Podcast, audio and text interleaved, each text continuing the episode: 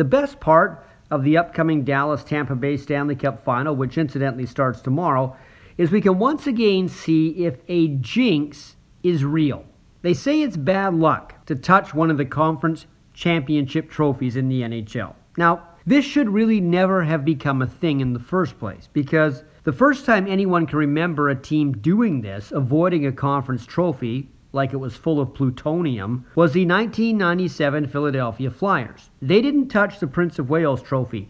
That was the one Tampa won last night, and they did touch it. Philadelphia's opponents that year, Detroit, touched the Campbell Conference Bowl, which Dallas won this week and didn't touch. Anyway, in the 97 Stanley Cup final, these superstitious Flyers didn't win a game. Detroit swept them, despite having their fingerprints all over the lesser trophy. So after that, I'm stumped at how that jinx got bigger. Maybe hockey players don't pay close enough attention to such myth busting facts. The Lightning happily touched the trophy last night because when they didn't touch it in 2015, they lost to Chicago, who also didn't touch their conference trophy that season, which in itself shows how whack this is. If you truly believe the myth and both teams don't touch it, why is there a loser? And by the same token, if both teams do touch their conference trophies, why is there a winner?